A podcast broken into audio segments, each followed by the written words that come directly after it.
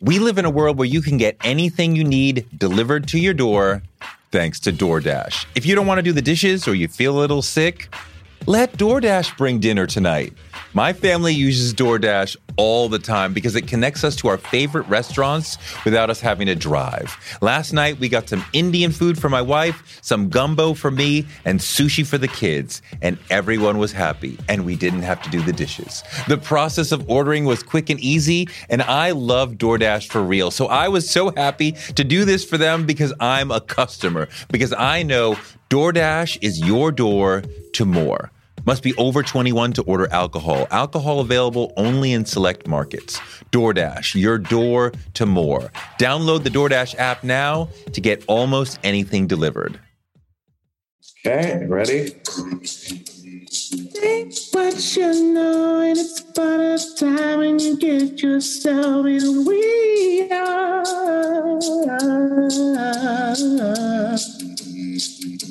I wanna know some of the things she says. I think about everyone you need. I hold in it, things are moving real now. I have seen you wanting you. Hey. The tour ratio. Okay, though. The tour ratio. Okay, though. That might be the best question I've ever been asked. You're a phenomenal person. I mean, you legendary. I am a fan of you, my brother. Who was the wideout who was the most challenging to cover? I still have nightmares. About? uh, Randy, Randy, Randy, Randy Moss. Moss. And Tall, uh, fast. You know, I have nightmares uh, from a number of guys. Okay. but I say, I say, I'll say Randy is probably the top. guy. Vikings Randy or Patriots Randy? I never was able to play against him when he played in Minnesota. Okay. For the Vikings, but uh, I mean, I was I was saying I was saying you got Moss back in the neighborhood during that time. Darrelle Revis is the best cornerback of his generation. He is one of the greatest football players of his generation. And he's a really smart, thoughtful guy who wants to be an NFL owner. I love that.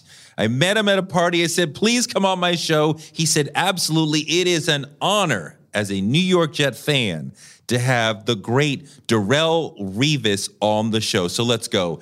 It's straight from Revis Island, Darrelle Revis on Toure Show.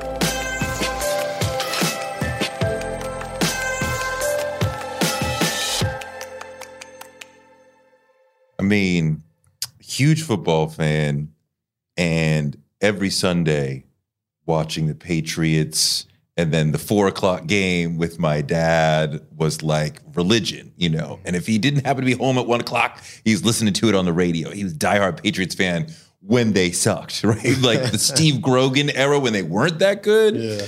Um, but it was like that's the one thing mom was like, you never, you never can't play football. You could play basketball, you could run, try, you can't play football.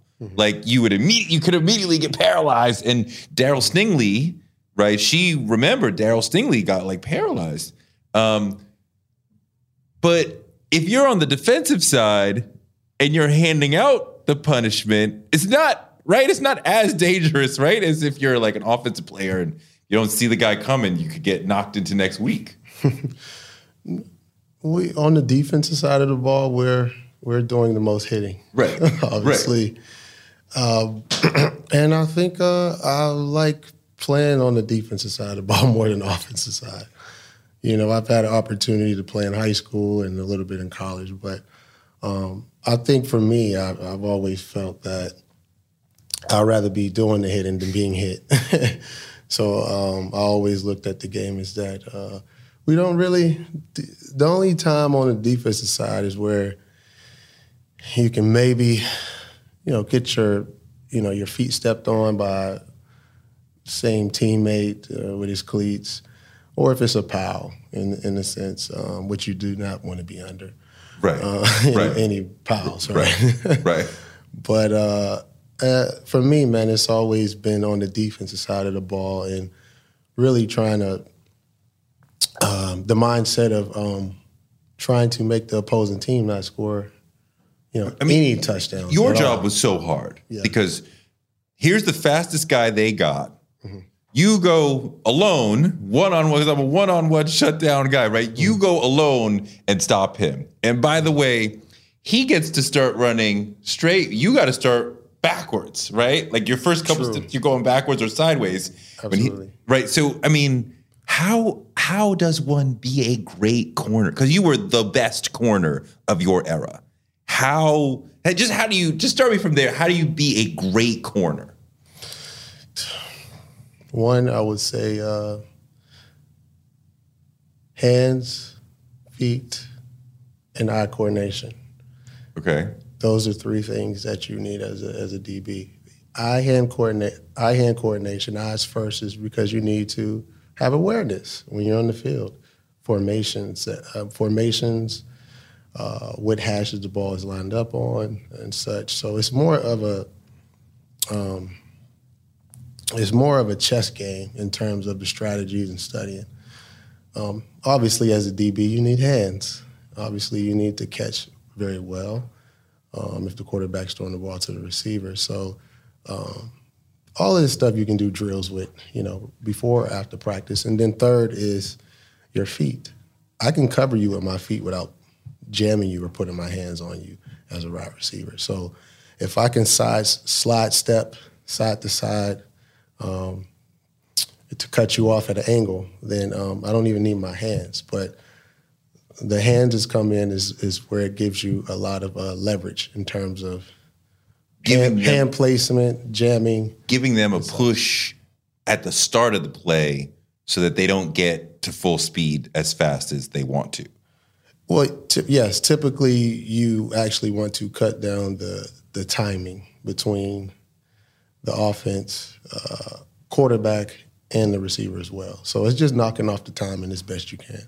If I can knock off milliseconds, uh, half a second or a second, That's huge. then right, it, it helps our defense out um, to an advantage, and it helps me out to slow the game down even much more by just uh, you know maybe press, cover press, or jam, jamming at the line. Because I mean, your thing, your stats would be what they were. But then it's like, well, if you understand the full context of the game, they're not throwing anywhere near him because he's already got the guy shut down. So it's it doesn't it's not fully reflected in the statistics because he's like, I took your best receiver and I took him out of the game. You just we're like, we're just not going over there at all. I mean, so this is just all in the awareness, the speed, the the jamming the guy with the hands. I mean, like It's it's it's when you if you break it down even more, it's it's all mathematics. Angles, 45, 65 degree, 85 degrees, 90 degree cuts. Uh, it, it, it, you really you're really a mathematician out there, and then you're trying to calculate um, the game speed as well when you're out there, uh, you know, competing. So if I can knock off any timing when it comes to you know offense coming to the line of scrimmage, it's it's to our advantage. If I can slow the best receiver down in the game uh, as much as, as possible, it's going to alter their offensive flow, and it kind of then at that point, our defense and we can kind of dictate um, to our offense like how we're going to play. This is how tough we're going to play you. this is how rough. This is how gritty we're going to play, and uh, it, it it it makes the game much easier for you to kind of control in a sense. If you see, if you ever watched any of the dominant defenses th- through the history of the game, uh, I mean Ray Lewis, you got guys like Ray Lewis at the Ravens.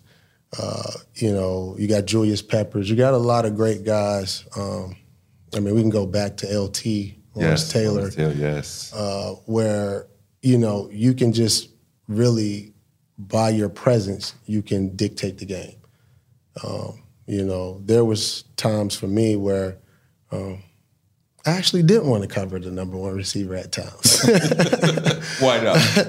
well, because I I knew that that it, you know it was going to be wear and tear On you. on my body uh, personally, and uh, could kind of potentially, uh, you know, shorten your career in a sense. Uh, you know, um, so for me, at times, I, I I didn't I didn't have the mindset to sometimes to say I don't really want to do this, but I think for the betterment of the team, team's sake, um, you know, I had to. This is my job. This is my role.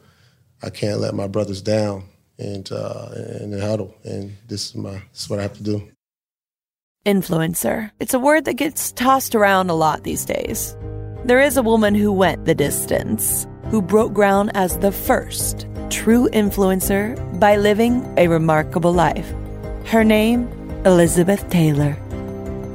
I'm Katy Perry. This is the story of the original influencer. This is Elizabeth the First. Elizabeth the First, the podcast, wherever you listen. It's something interesting. I keep noticing the top wide receivers have like the biggest egos in like all of sports, Yes. right? Like they are loud and brash, and I'm the man. You talk about Moss and T.O. and Cris Carter, these sort of guys. Like, you know, what I mean, like the ego is just off the chain. Why is it? Why are wide receivers so, I mean, like more than quarterbacks? Running backs might have ego, they might be a little more humble, but wide receivers are like, I think I'm the man. Like, what what is that about? You know what? I actually like it. I like it because it, it brings a lot of flair and flavor to the game. Um, I'm I'm a fan of the game since I was a kid. I used to watch Barry Sanders. I used to watch Deion. I used to watch. Uh, yeah, What was your team when you were growing up? uh, the Pittsburgh Steelers. Right. right. Yeah. And so, who was your favorite player? Uh, I had a, I had a ton of fla- favorite players. I mean, I just really, you know, I used to pay attention to the uh, Dallas Cowboys. Okay. Uh, Troy Aikman, Emmitt Smith, The Michael triplets, Irvin, right. yes. Mhm, mhm. Um, prime time, obviously, Deion Sanders, uh, Darrell Green, Mm-hmm. Uh, Rod Woodson. So you were always attracted to the defensive side. Uh, yeah, for the for the most part, I would say I was. Yeah, for the most part, I think. Why? Because there's a different sort of guy who gravitates toward the D than the offense. Uh, you know what? I just, for me, I, I, I really think I just had a knack for just uh, insanity and knack to just say like, you're not going to score, you know, a touchdown on me, and that was kind of my philosophy. You know, uh, approaching the position, the cornerback position, it was just really like, if I'm going to, if I'm going to take this challenge on, then you know, I got to try to do it to, you know, balls to the wall. I got to do it to my best ability to try to like make sure that the receiver do, does not. And, and we're talking about some of the greatest. Yeah, no, I want to talk about some of the guys you faced, but I mean, like when, and this didn't happen that much, but when your guy gets into top gear and you kind of know, like, oh shit, it's coming this way, and maybe you see it go up, and you're like, ball's coming this way, yeah. and like, what are you thinking? What are you feeling? As like we're like in a foot race to get to the spot to see, like, can he get it? Can I stop him? Can I tackle him? Is he gonna burn me and score? Like, what is what is going through your head in that moment? Uh, it, and at that moment, it's it's just really, um, we we we we've always had a saying. Is when the ball is in the air, you turn into the receiver, as a, as a defensive back. So, it's just really in that process, just um, zooming in and really slowing the game down. Uh, why it's at, you know, literally at the top speed um, of, of, of a receiver and DB running down the field, probably like 22 miles per hour, both guys. Yeah. So you just really got to just track the ball, and and all of that comes with you know just uh, you know DB drills and skills and, and and stuff where you can do prior, but just really locking in, and when the ball's in the air, anybody can come down with it. True. But that, I mean, that's a pr- high pressure moment. No, absolutely, sure. I believe it's a it's you trust me, you don't want to be in that type of position. but uh, especially if you have like a Terrell Owens or you know somebody, Moss, yeah. yeah, Randy Moss beelining to you at you know running a four three, but um, you know I, I, I call it superhumans. We have a ability to slow the game down, um, and I think some of the greats have that ability of when you're in those type of situations numerous times, you have this playback in your mind of certain situations that if you see a certain formation or you see a player line up a certain certain way, um, you just study the tendencies and really say, "Hey, I know he just didn't just do that. I saw that on film." And then you kind of say, "Hey, the play's coming." Go. And yeah, I'm wondering, yeah, like talk to me about the the the mental fuel that you're using because you're surely like one of the most mentally tough guys to be able to handle the pressure. Uh, I mean, you know, if you if you get burned, the whole stadium is looking like they- they're you know like if if the line messes up. It's multiple people, maybe the you know, but when the cornerback gets burned, it's like, you know. So, what is the mental toughness? What is the mental fuel you're using to be like fully locked in and to be confident and to be able to handle those pressure situations? Well, first, let me say this: you,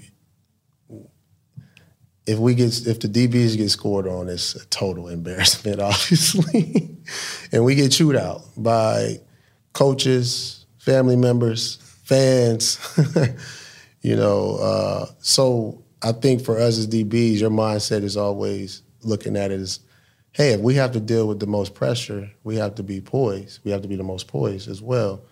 So I think that's how we always seem to operate in the sense of just having poise. Um, but in those pressure moments, I think you can only prepare for those moments, and that's just repetition. That's practice over and over again. Um, if you mess up, line back up. Let's, let's play. Let's let's line back up again. Um, I don't know. Let's go. Let's go. Let's go. Let's go. Uh, Ten tries and see uh, if I'm at least over 500. Then um, I'll take those. No, you got to you you got to be better than 500, right? You you actually do. But You right? He only got to get one out of ten, right? You got to get nine or ten out of ten.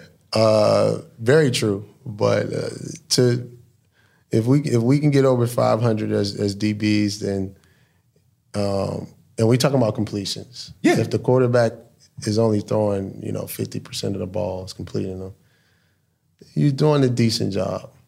you know, if you can get it under 50 percent um, pass percentage, then you're doing a fabulous job. You're doing an amazing job. So, you know, um, that's a starting point. I mean, if they're one for 10, then, you know, those are out of this world numbers. Did you feel pressure, or were you able to push that out? You know, a lot of people ask me that, like, have I ever.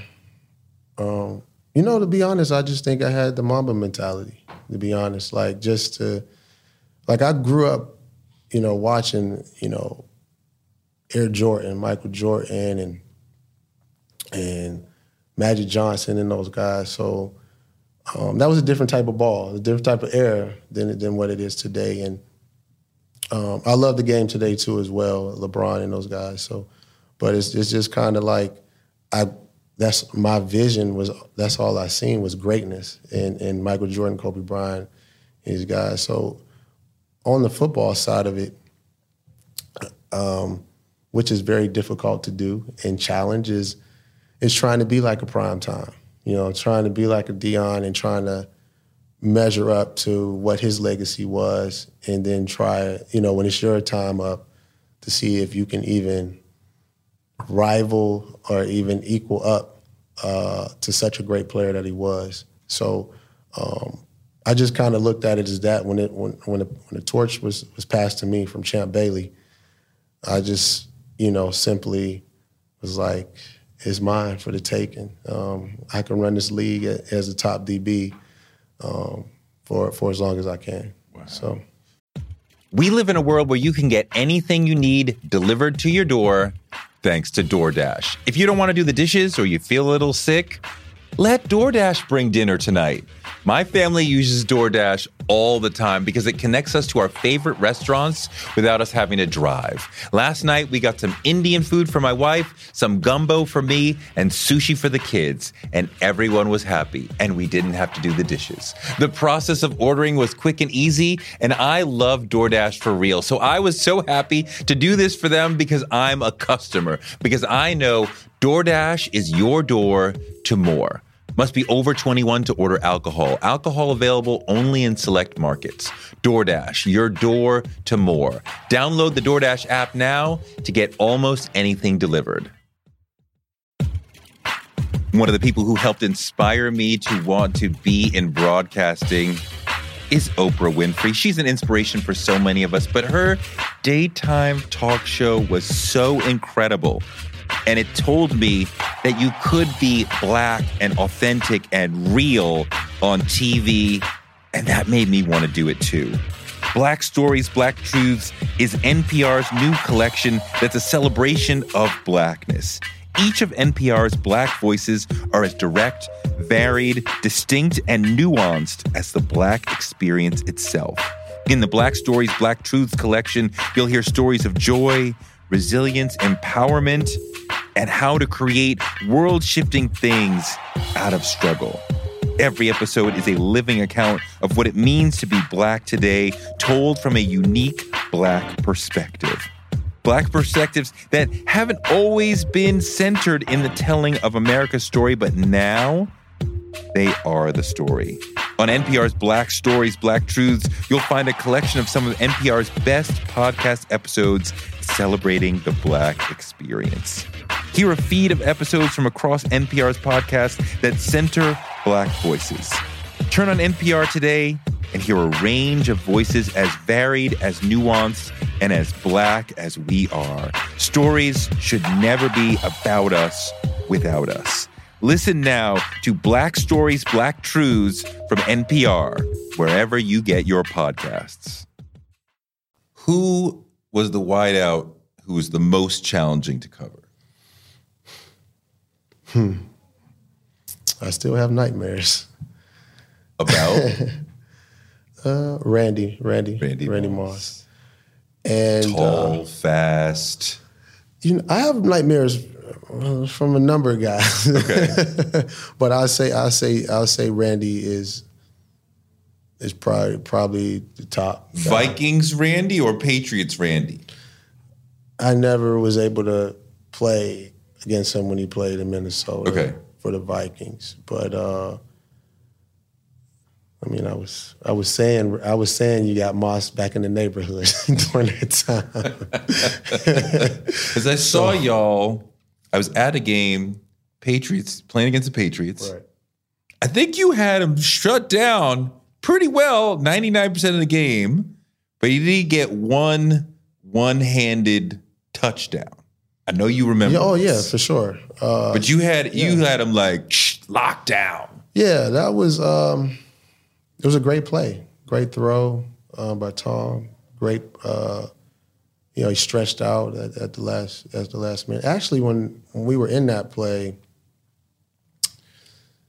uh, he kind of got me on the inside move. I kind of hesitated because he's a you know he's a vertical receiver, so um, he kind of slipped in between me. But it was a great throw by Tom and uh, Tom Brady, and and uh, it was a great catch. Um, I didn't think he was going to catch it as I was trailing It was an incredible catch. but you know, as you can see, the the ball drop drop in. Um, So what made Randy so great? The height, the speed, the hands.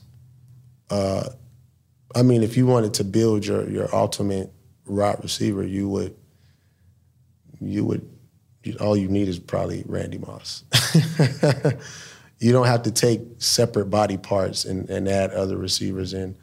Uh, I mean, Randy is he has the smarts, he has the size, um, he has the speed, he has the the, the football IQ, um, and that's why he's crowned, you know, the greatest or one of the greatest to ever play. So You also faced Terrell Owens, Larry Fitzgerald. yes, who else is on your list of giving Dez Bryant? Who else is else giving you nightmares? You're like, okay, he's who? If Randy's number one, who's number two? They all give me. They all give you nightmares. They do. They do. Uh, different sizes, different speeds. Uh, you know, um, their games are just. Um, they have their own unique individual game themselves. So, um, for me, it's you know game planning. I would always just come in and make sure I can just study as much film on them as, as I possibly could. Um, if I had to watch four or five games of film, that's what I'm actually doing. Um, I'm trying to make sure I, in my notes, that if I see a play from separate games, then I would jot those down to say, okay, I know in this formation, three by one, um, back near uh, quarterbacks in the gun, that I know Larry Fitzgerald is running this particular route. So it's it's all really weighing on a lot of percentages and high percentages. They're they're calculated percentages and risks, but um, I really kind of steered t- towards that way of of just breaking down my odds between the percentages. Of I just found Steve Smith very exciting to watch. Steve, right? Completely different than Randy, um, and yet, right? Such a challenge. Steve Smith, Yeah, phenomenal, yeah. phenomenal. Uh, we call him the bulldog on the field. He's he's amazing. Uh, he can run every route in the route tree. Um, we've had our battles. Me, me and Steve had our battles too. Uh, I'll put him in number two. Okay. I'll put Steve at number two. I'll put Steve at number two. Is Tom Brady the best quarterback of all time? Yeah, yeah, yeah. yeah. He's the he's the goat. He's he's outright the goat. Um, I mean, we were teammates. Yeah. So uh, we won Super Bowl forty nine, and um, you know, you think you're so, super competitive. You think, you know, nobody can see you and line up out there with you on the, you know, out there at the receiver position, but you know, Tom is somebody else you had to study as well. You had to study his weaknesses, his strengths. Um, but it was very difficult to try to and challenging to try to find his his tendencies because Wow. he would he would hide them as, Well, as what, best as he what could. did you learn about him as a teammate that you hadn't realized? I, I would say um, his work ethic, just how how he approaches the game every day. Um, uh, I mean, even being teammates with him, he would he would walk past my locker and be like, "Two four, I'm coming at you today." And I'm like, "All right, bro, bring it," you know, like, bring it. But um, yeah, I I mean, his work ethic. You know, uh, we were rivals for about six years, so Yeah. um, there was a lot of, you know, uh, back and forth trash talking going throughout those years. Um, and then when you team up with another superstar in the league, and um, you know, it's it's good to see his work ethic every day. Because when you're his opponent, you don't you don't see You don't know. yeah what he puts into it week in and week out. Um, so I give him a lot of respect in that area for that. What is it about folks talk about the patriot culture? What is it about that that that Belichick environment that breeds high level teams year after year? I believe he has a philosophy to where, um, you know, he he's going to get the best out of his players. It doesn't matter what what round uh, in the NFL draft he you know you're selected if, if you if, if you get picked picked by the um, New England Patriots, but um, he has his coaching philosophy. He has a system, um, and he's he's going to make sure that you understand, and you're going to run his system uh, because it's winning football. He looks at it as this is winning football. This is how we win, and then you you back it up with the Super Bowls, you have to you have to respect it a lot. So There's a there's a there's a thing that seemed to happen to guys when they would go to New England that that they would do interviews anywhere else and they kind of are themselves. And then they go, you know what I'm talking but They go to New England and the interviews are like, we're we're just here to play as a team. We're only thinking about next week. Like what happened? They all, they all became robots for, in terms of the social, in terms of the, the media. When they got over there, are they telling you like, don't say shit to the media? Like this is how we do things. it's very it's very air shut tight when it comes to um, the media side of They tell you it's yeah it's we co- don't talk to the media over here. Yeah, you know, I think that stems from from from Bill Belichick and how maybe he's portrayed. Uh, Well, portrays himself. I was going to say his press conferences and, and such, but um, I, I think he I think he looks at it as like a maybe a distraction in a sense, um, because you know sometimes you know What does eating healthy mean to you? Whatever your eating goals, Thrive Market is the best place to get all your groceries and household essentials. And getting Thrive shipped to your door is like having a great supermarket right outside your house. I love that Thrive Market carries brands with the highest quality ingredients and ethical sourcing methods. Whether you're looking for organic kid snacks or low sugar alternatives or gluten free essentials, Thrive Market's got it, and their site lets you curate your shopping experience quickly. And as a Thrive member, I save on every order, usually about 30%, which of course I love. And when you join, you help a family in need with the membership matching program. Join in on the savings with Thrive Market today and get 30% off your first order plus a $60 gift for free. Go to thrivemarket.com slash Toure for 30% off your first order plus that free $60 gift. That's Thrive, T H R I V E, market.com slash Toure. Thrivemarket.com slash Toure. On March 16, 2000, two sheriff's deputies were shot in Atlanta. Jamil Al-Amin, a Muslim leader and former Black Power activist, was convicted. But the evidence was shaky, and the whole truth didn't come out during the trial. My name is Mosi Secret, and when I started investigating this case in my hometown, I uncovered a dark truth about America. From Tenderfoot TV, Campside Media, and iHeart Podcasts, Radical is available now. Listen to the new podcast, Radical, for free on the iHeartRadio app or wherever you get your podcasts.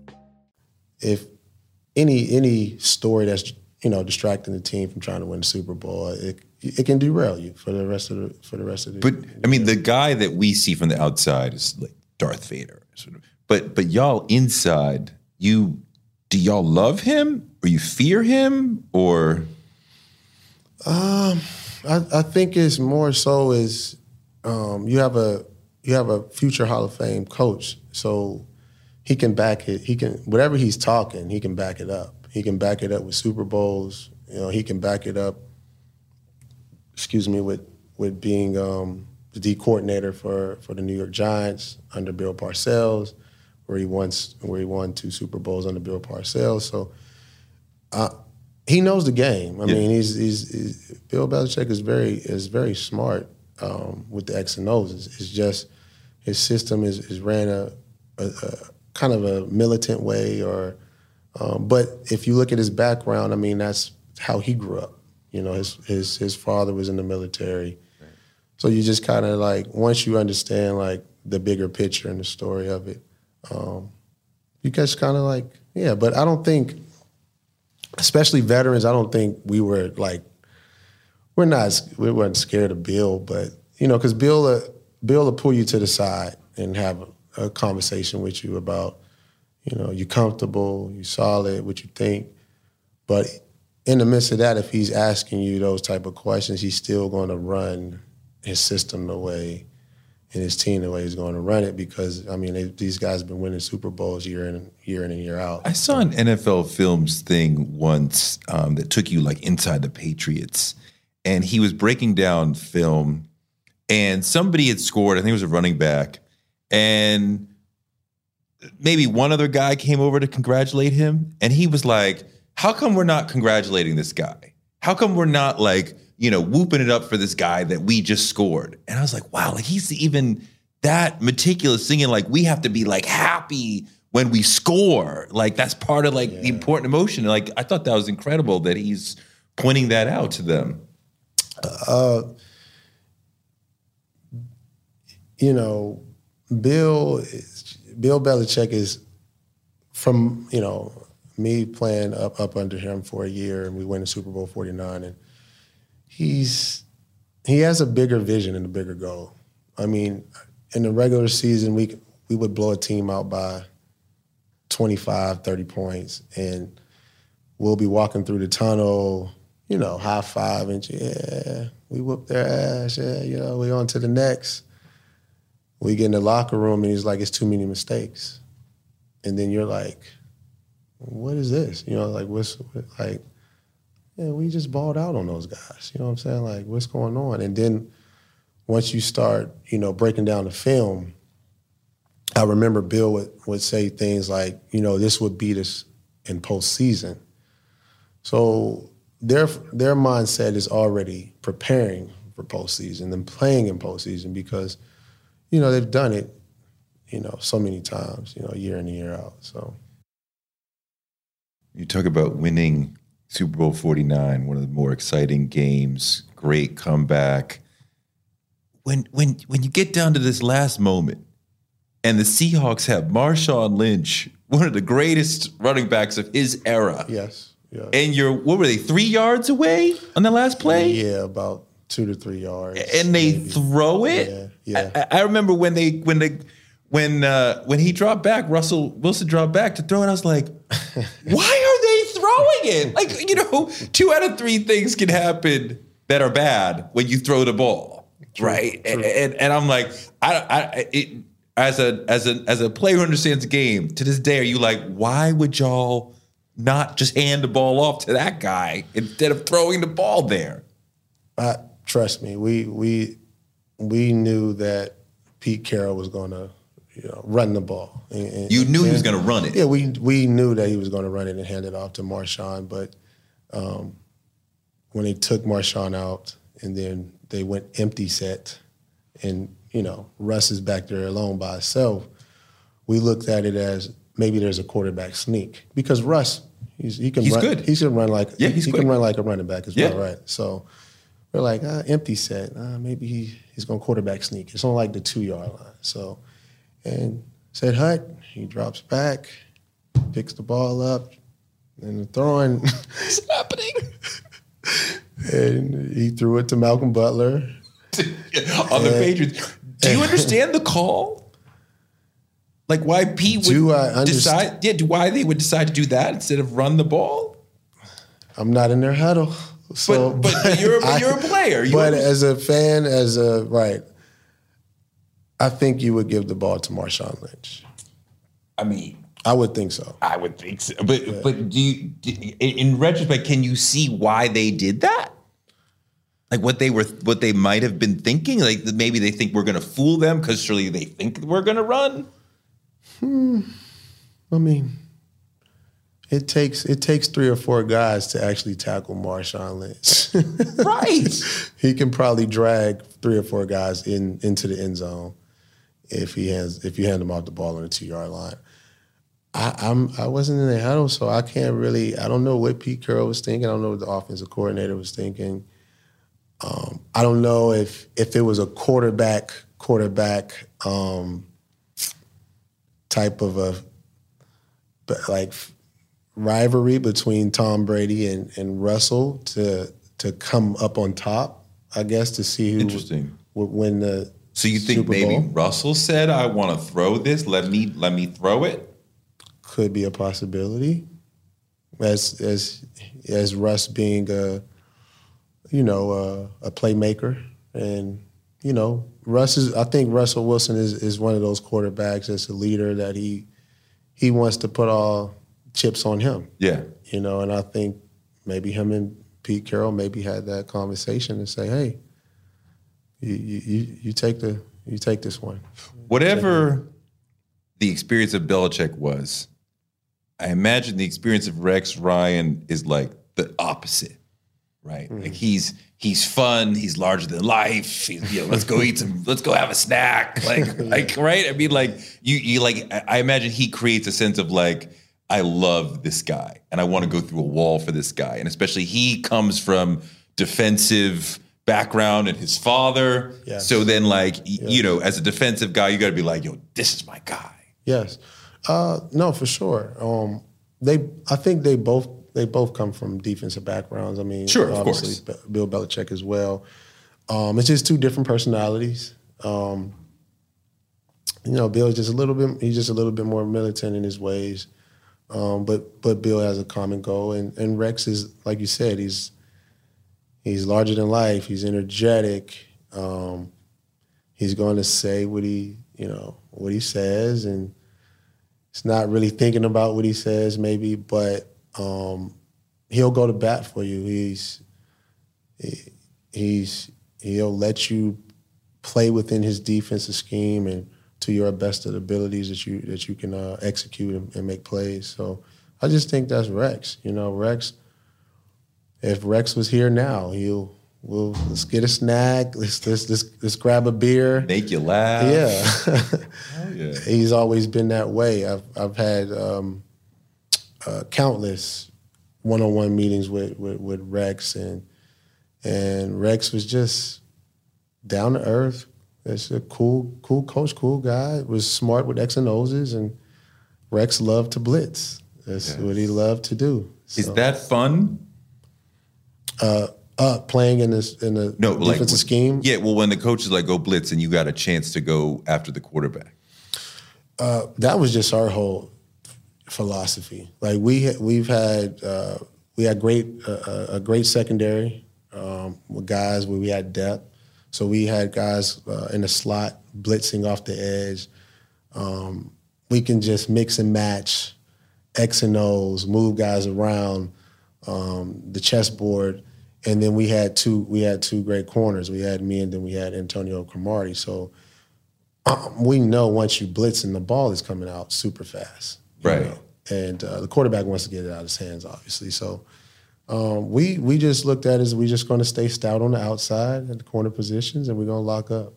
I was a big Jets fan in that era, and there was years that things worked out, guys like got far in the playoffs, and it was like, you know, who knows what could happen. And there were rough years, and no matter what, you were always the freaking superstar, and you did your thing, and Revis Island was what it was. Mm-hmm. But you know, the rest of the team sometimes was great, sometimes was not. Mm-hmm. Is that hard when you're out there putting out a level of excellence and the team is not giving you support and get getting results? I I think there could be um, when you're when you're when you're a, a, a big competitor and you're super competitive. Yeah, it's certain things. You know, you want to win every down, every play, every series. Um, you, you want to win every game. You know, um, we felt like we had the best, obviously the best defense in the NFL during those years, and um, we were going to bring it uh, uh, each each week. Um, so, in that sense, um, once you start understanding the management part of it and um, how things are so interchangeable with um, roster cuts and you know acquisitions and you know you get you, you build bonds with guys in the locker room that we feel like we have a great nucleus and a, a, a great structure. And then you know one guy might they might management might trade him. Or you know we felt like shouldn't have traded them and, and and see once you start getting to that stuff you start to understand more that uh it, it's a business in a way. And sometimes we don't understand why um, those decisions are, are being made at the time.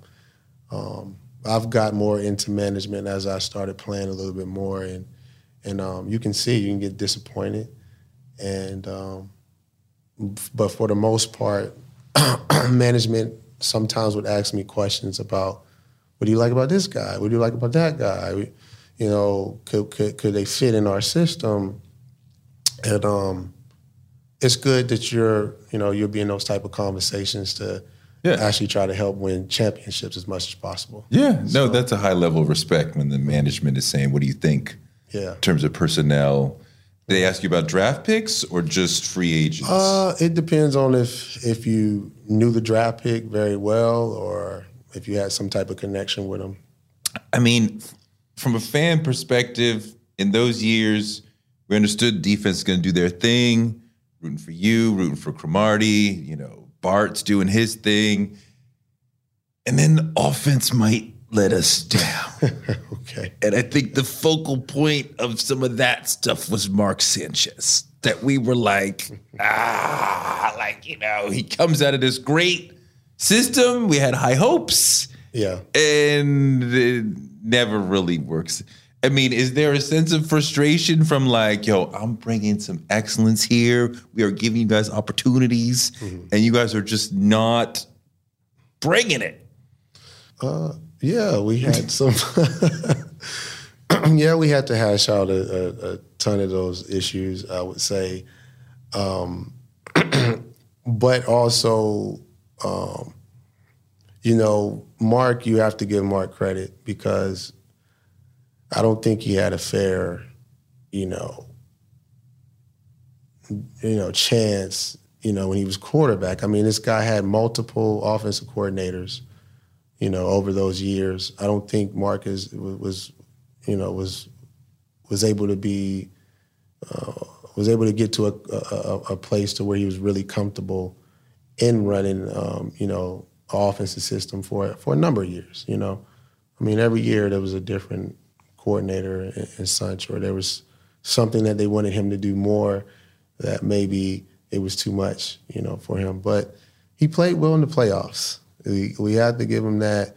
Um, but through the regular season, we did have some some some minor issues that we had to correct in a sense. what what does that mean? I'm, I'm hearing like there was some player only meetings or there was some arguments about like, come on, step it up. Like that's what you're talking about? There, there, yeah. I mean, uh, you know, when you're when you're trying to tra- chase greatness, and I mean, at that point, where you know the Patriots were winning the division. I mean, every year, um, we felt like we built the best roster and, and, and team to try to, you know, disrupt, you know, their winning. But yeah, we've we've had countless, you know, player only meetings. Um, we had a lot of veteran guys on the team uh, those years, so um, we kind of carried ourselves, you know, as trying, you know, we're we're a playoff contending team. That's what we believed at the time, and um, we actually got in, you know, later in the season, and we felt once we got into the big dance into the postseason that we'll, we'll we're gonna we're gonna outplay, you know, most of our you know, opponents. We just felt we matched up very well um, with our opponents, and we just knew in a matter of time, once we lay once we lay the wood on them, then um, we're going to definitely win these I games. mean, I know that that that of course you have great respect for Tom, and he's fantastic. I always looked at Peyton Manning, who you also were dealing with a lot. Better arm, smarter, maybe. Like a, it was in some ways. I thought like, isn't he hard when he's especially when he was a Colt? Isn't he harder to deal with? The Patriots had great system, legendary coach, would put more pieces around Tom. Um, But Peyton was like, God damn, that guy's a monster. oh yes, Peyton. Uh, I don't. I, I don't know if you can say he has a stronger arm than Tom Brady. Okay. Uh, but uh, his tangibles is is just different. Though, you, know, Peyton Manning is he's cap.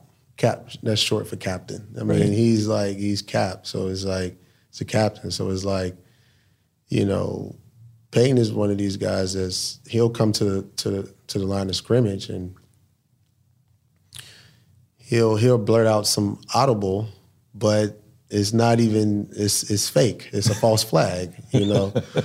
so so he plays kind of those type of I guess tricks or mind games. But I mean overall, you know, can you say Tom Brady is is that? I mean, if you if you look at quarterback Mount Rushmore of quarterbacks, I mean, eh, he's there. I mean, it's Tom. Of course. Is is Peyton, but Who else is on that Mount Rushmore of your era for you? of quarterbacks, Yeah. Oh man, that's that's a, that's a tough one. uh, I'll say TB12. I say Tom. I say Peyton. Drew Brees. Mm-hmm. Yes, Drew Brees. Um, I'll I'll probably say. Probably have to say Big Ben. Ben Roethlisberger. Yeah, I'll probably say Big Ben. He was probably the hardest to bring down, right? Because he was just huge. Yeah, yeah, he was a huge. guy. We had issues with with him. Uh, What do you mean? mean? In the in the playoffs, we had issues with, Yeah. with Big Ben. Um, so uh, it's very difficult to to get him. You know, to. I mean, to- there's to- a Steeler way that Mm-hmm. those teams are always gritty. They're always like he could throw, but they always want to run. They always want to beat you up, Mm-hmm. physical, right? Like even if the personnel change over a 30 year period, Mm-hmm. it's like there's a, there's a Steeler character that always remains.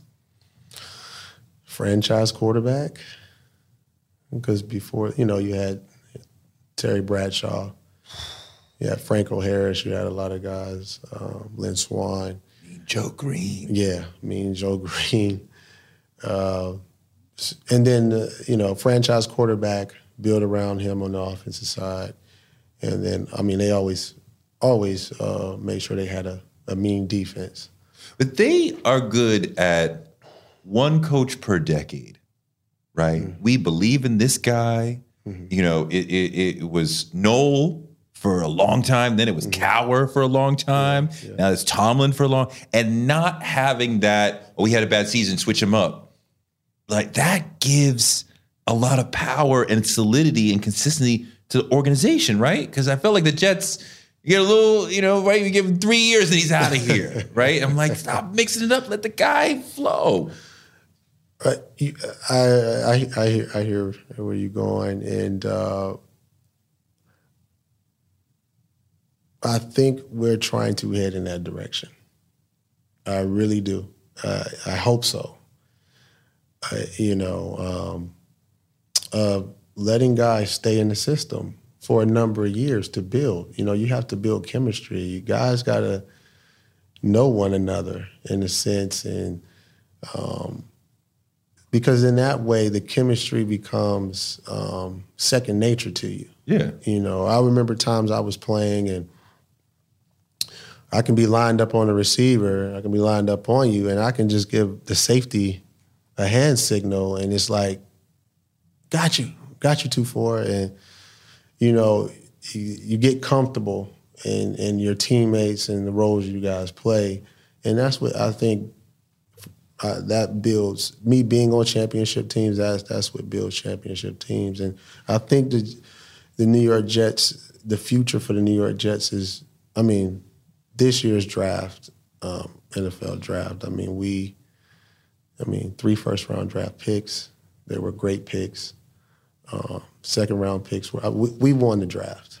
We, when it comes to draft picks this year in 2022. So, you know, I just believe that you got to get some dogs in the locker room that loves football, that can stay out stay out of trouble off the field, and um, they're coming into work every day, and they're coming into work to be champions. That's all you can be. What is your role with the organization now?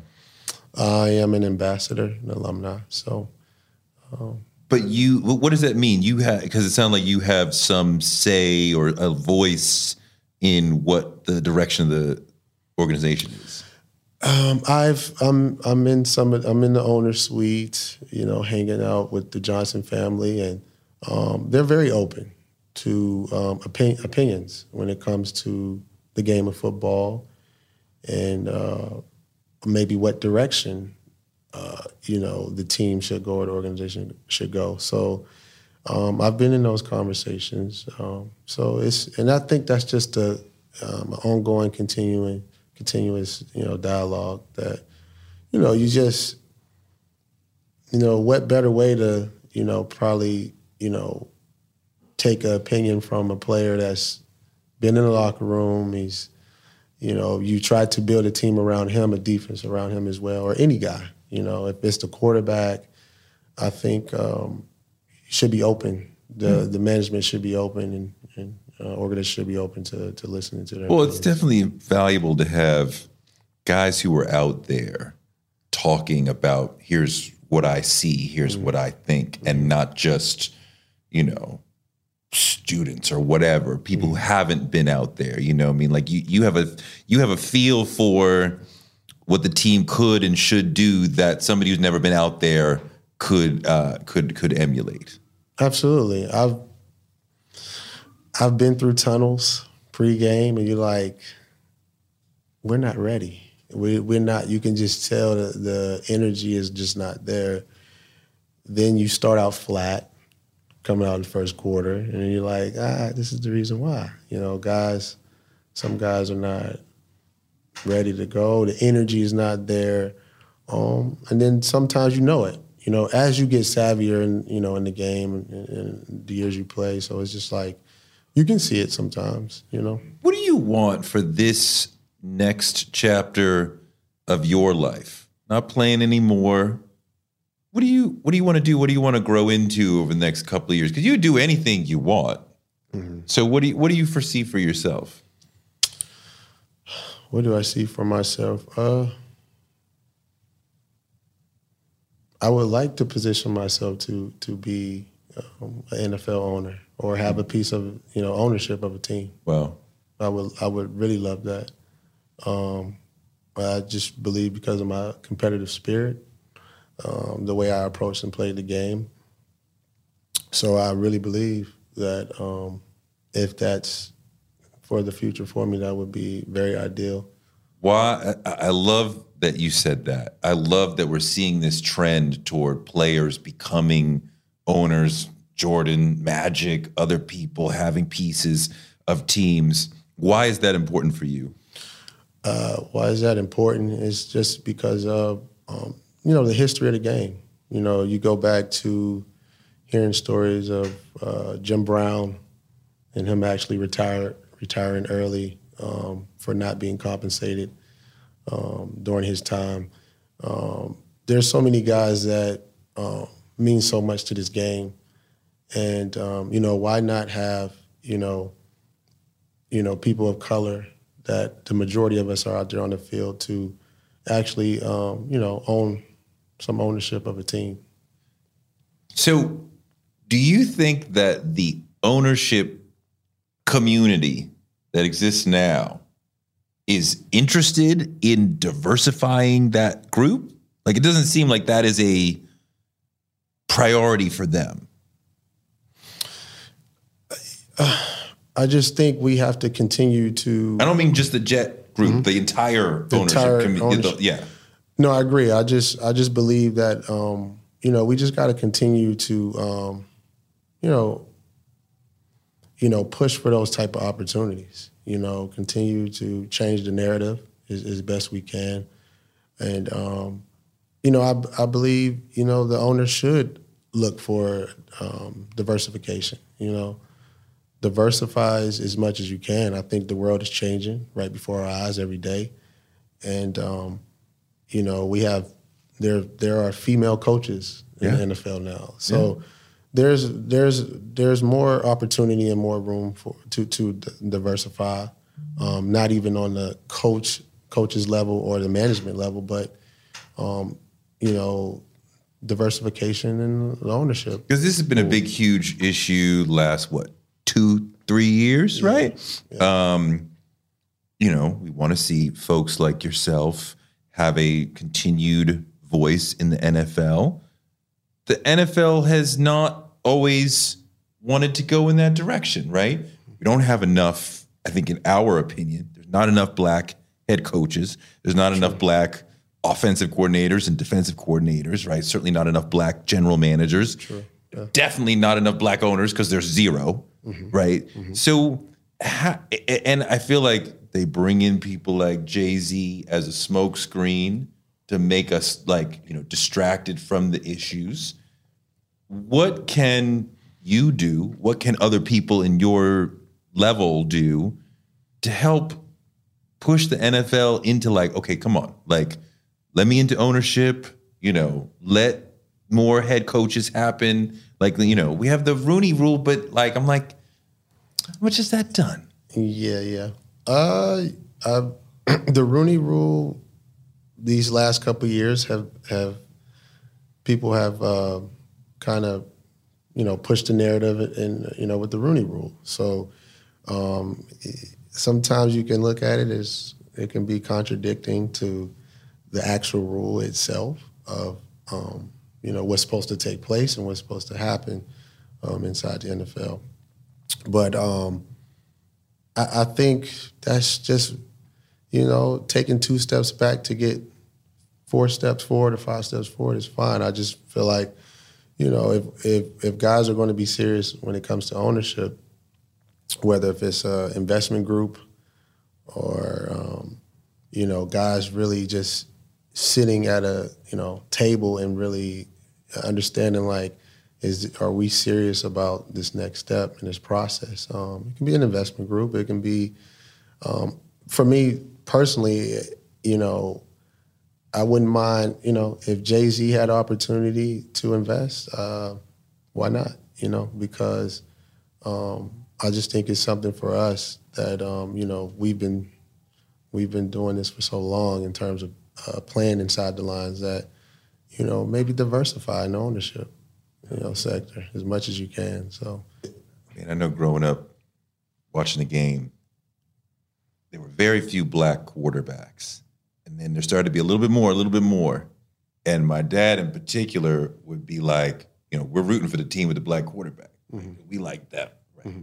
And then you start to see some black head coaches like we're rooting for the team with the black head coach, mm-hmm. right? I mean, he's Patriots fan first, but he's like, we like the teams that have black head coaches, right? Mm-hmm. And to think about what really matters, the team that has like a black ownership group, mm-hmm. right? I mean, like that would be extraordinarily exciting and would just set, um, you know, a level for the next generation. You know, but it's not going to be just you. It's got to be a group, right? I mean, these teams are incredibly expensive at this point. It would have to be yes. you and a group of other people, or you're only talking about like one or two percent of the team, right?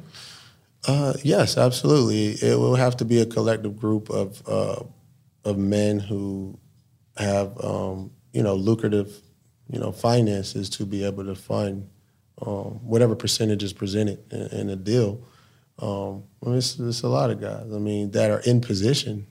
Um, it's just you know actually you know, having the right businessman in an investment group to actually get the the deal done. Um, and, and everybody in that investment um, group are credible. They're credible. They're credible individuals. Is it about the money that would come from being an owner, or about being able to shape the future of the game and having other people see black people can ascend to that level? I think it's I think it's more so um, the yeah I, I, think it's more so of people you know looking at it in the sense to say um, anything is possible you know and that just comes from um, what the other generation sees and what's actually taking place out here in society you know um, it's not all about football but you know you can you can go into education. You know, we have black lawyers, doctors, uh, black artists, painters. We we we're we're in, we're in all arenas. It's just, you know, now what's the next step? What's the next process for us to um, now, you know, maybe come into you know ownership. Um, you know, whether if it's giving you ten percent of a team, twenty percent of a team, uh, you know, with the deal with the investment group, that's a start. You know, that's a start, and um, you see guys, you know, um, reestablishing themselves and reinventing themselves all the time, you know, out here in, in, in different arenas. So um, it can be it can be done. It's just um, the timing on it, and uh, whether if it's five or ten years from now, it's fifteen years from now. But um, I think the younger generation would love to see, you know, um, you know, men of color, Yeah. you know, in in these organizations uh, diversifying in that sense when it comes to ownership.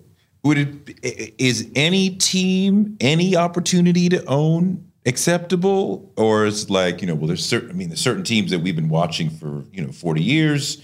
We have a you know an emotional relationship with them, and there's some teams that I'm still like, okay, the Jaguars are still like a new team in my mind because I've, I've been watching the NFL for 40 years.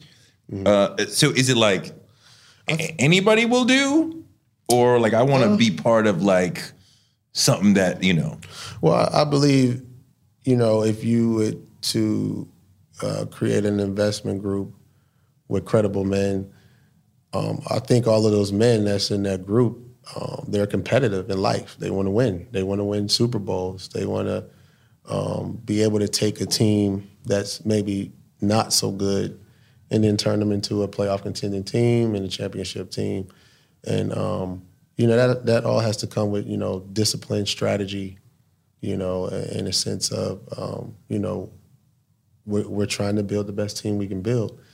Um, and rather than that, um, it doesn't really matter with um, city. I, I would look at it as I just think, you know, the city would have to accept the the investment group and the guys that are coming in that's trying to um, build a championship team. So, are you saying you think it'll be a new franchise sort of thing rather than one of the current owners selling?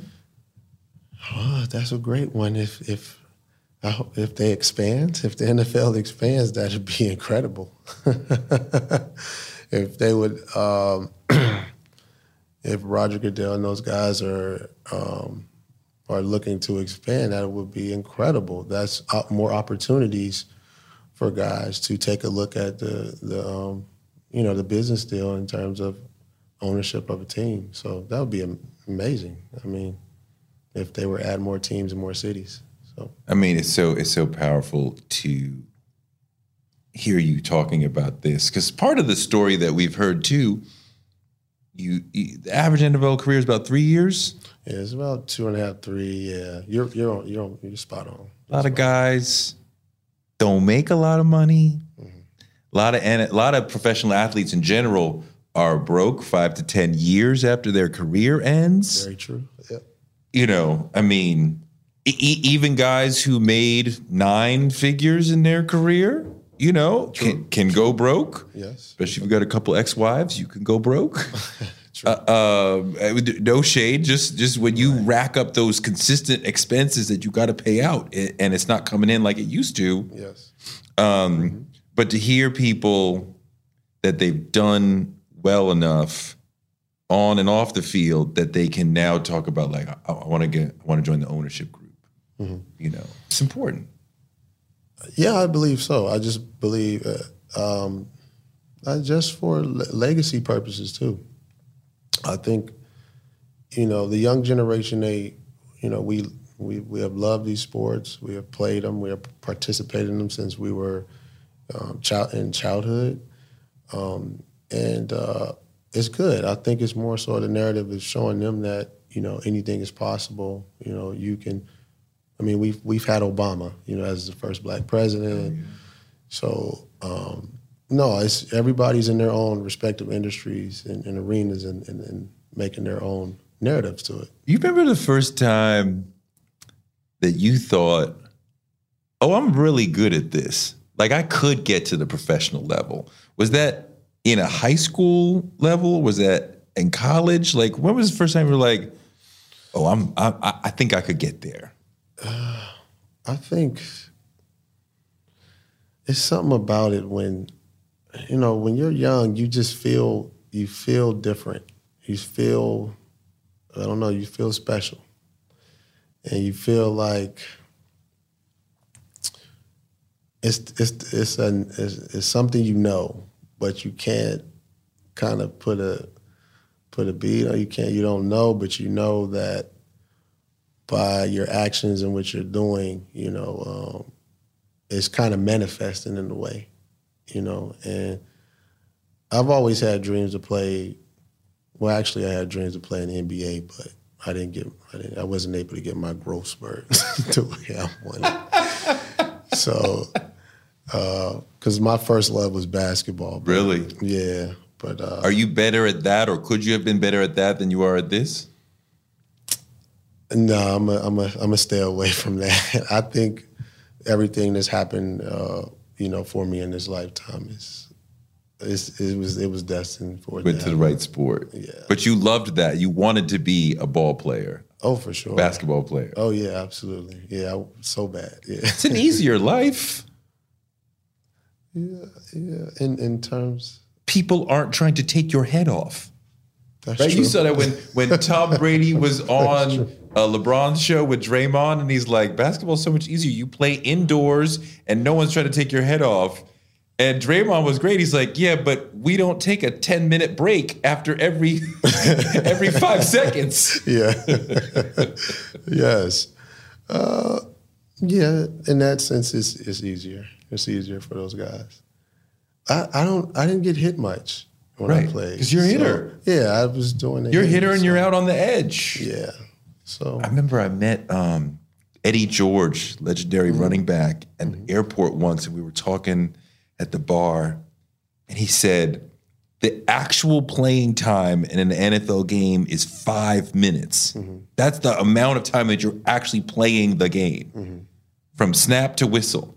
True. But he's like, but it is the physically hardest five minutes you could imagine. I couldn't agree more. Like And he's getting people pummeling him at a way you're not. yes, every play, linebacker blitzes, linebacker isos. Uh, yeah, yeah. Um, you know, we kind of we're on the outside, so we're kind of Easier life. yeah, we're like yeah, we don't want to go inside, get, get into the pile every once in a while. Uh, but for me, I was I love to hit. I didn't. I remember one time Deion told me he said he said young blood you better slow down. one game, a pregame, he, he grabbed me up. He said, "Young blood, you better slow down if you want to play long enough because the way you're the going, the trajectory is is limited years on your career. In terms of hitting. Hitting, um, even I mean, playing zero coverage, the whole side of the defense is here. It takes a toll on your body, and uh, you know, we would during games a few times we would I would have to look over at Rex and say, I need a zone. You know, I need a cover two. I've been running, you know, f- four series just in zero coverage. So Because you're doing a sprint, you're doing what, three, four, five sprints in a row, over and over and over. 30, 40 yards down the field, and yeah, you're gassed. You're just super gassed. So it's like you're looking at Rex like, all right, all right, I got you. But we got to go right back to, you know, Yeah. the, the original game plan, and that's what would kind of help us, you know, you know, win, put us in position to win games as best we could. Deion Sanders was the best corner before you were. What was the best piece of advice that he gave you about playing the position? The best piece of advice was um, is to um, you get you get paid you get paid to cover, not to tackle. you get paid to cover and not to tackle. So I think that was maybe one of his, you know, obviously his philosophies and something that made him so successful. So when you hear those, you know, when you hear those phrases, you, it kind of stick with you. It, it does.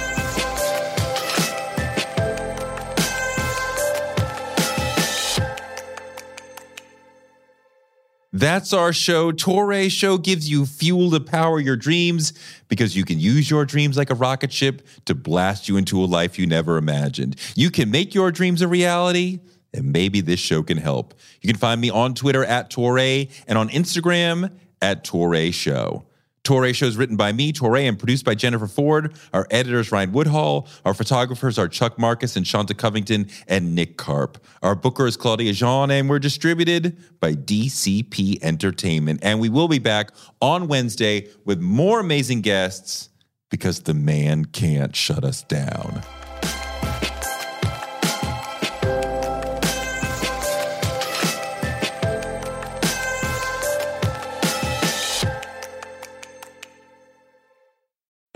We live in a world where you can get anything you need delivered to your door thanks to DoorDash. If you don't want to do the dishes or you feel a little sick, let DoorDash bring dinner tonight. My family uses DoorDash all the time because it connects us to our favorite restaurants without us having to drive. Last night, we got some Indian food for my wife, some gumbo for me, and sushi for the kids, and everyone was happy, and we didn't have to do the dishes. The process of ordering was quick and easy, and I love DoorDash for real. So I was so happy to do this for them because I'm a customer, because I know DoorDash is your door to more. Must be over 21 to order alcohol. Alcohol available only in select markets. DoorDash, your door to more. Download the DoorDash app now to get almost anything delivered.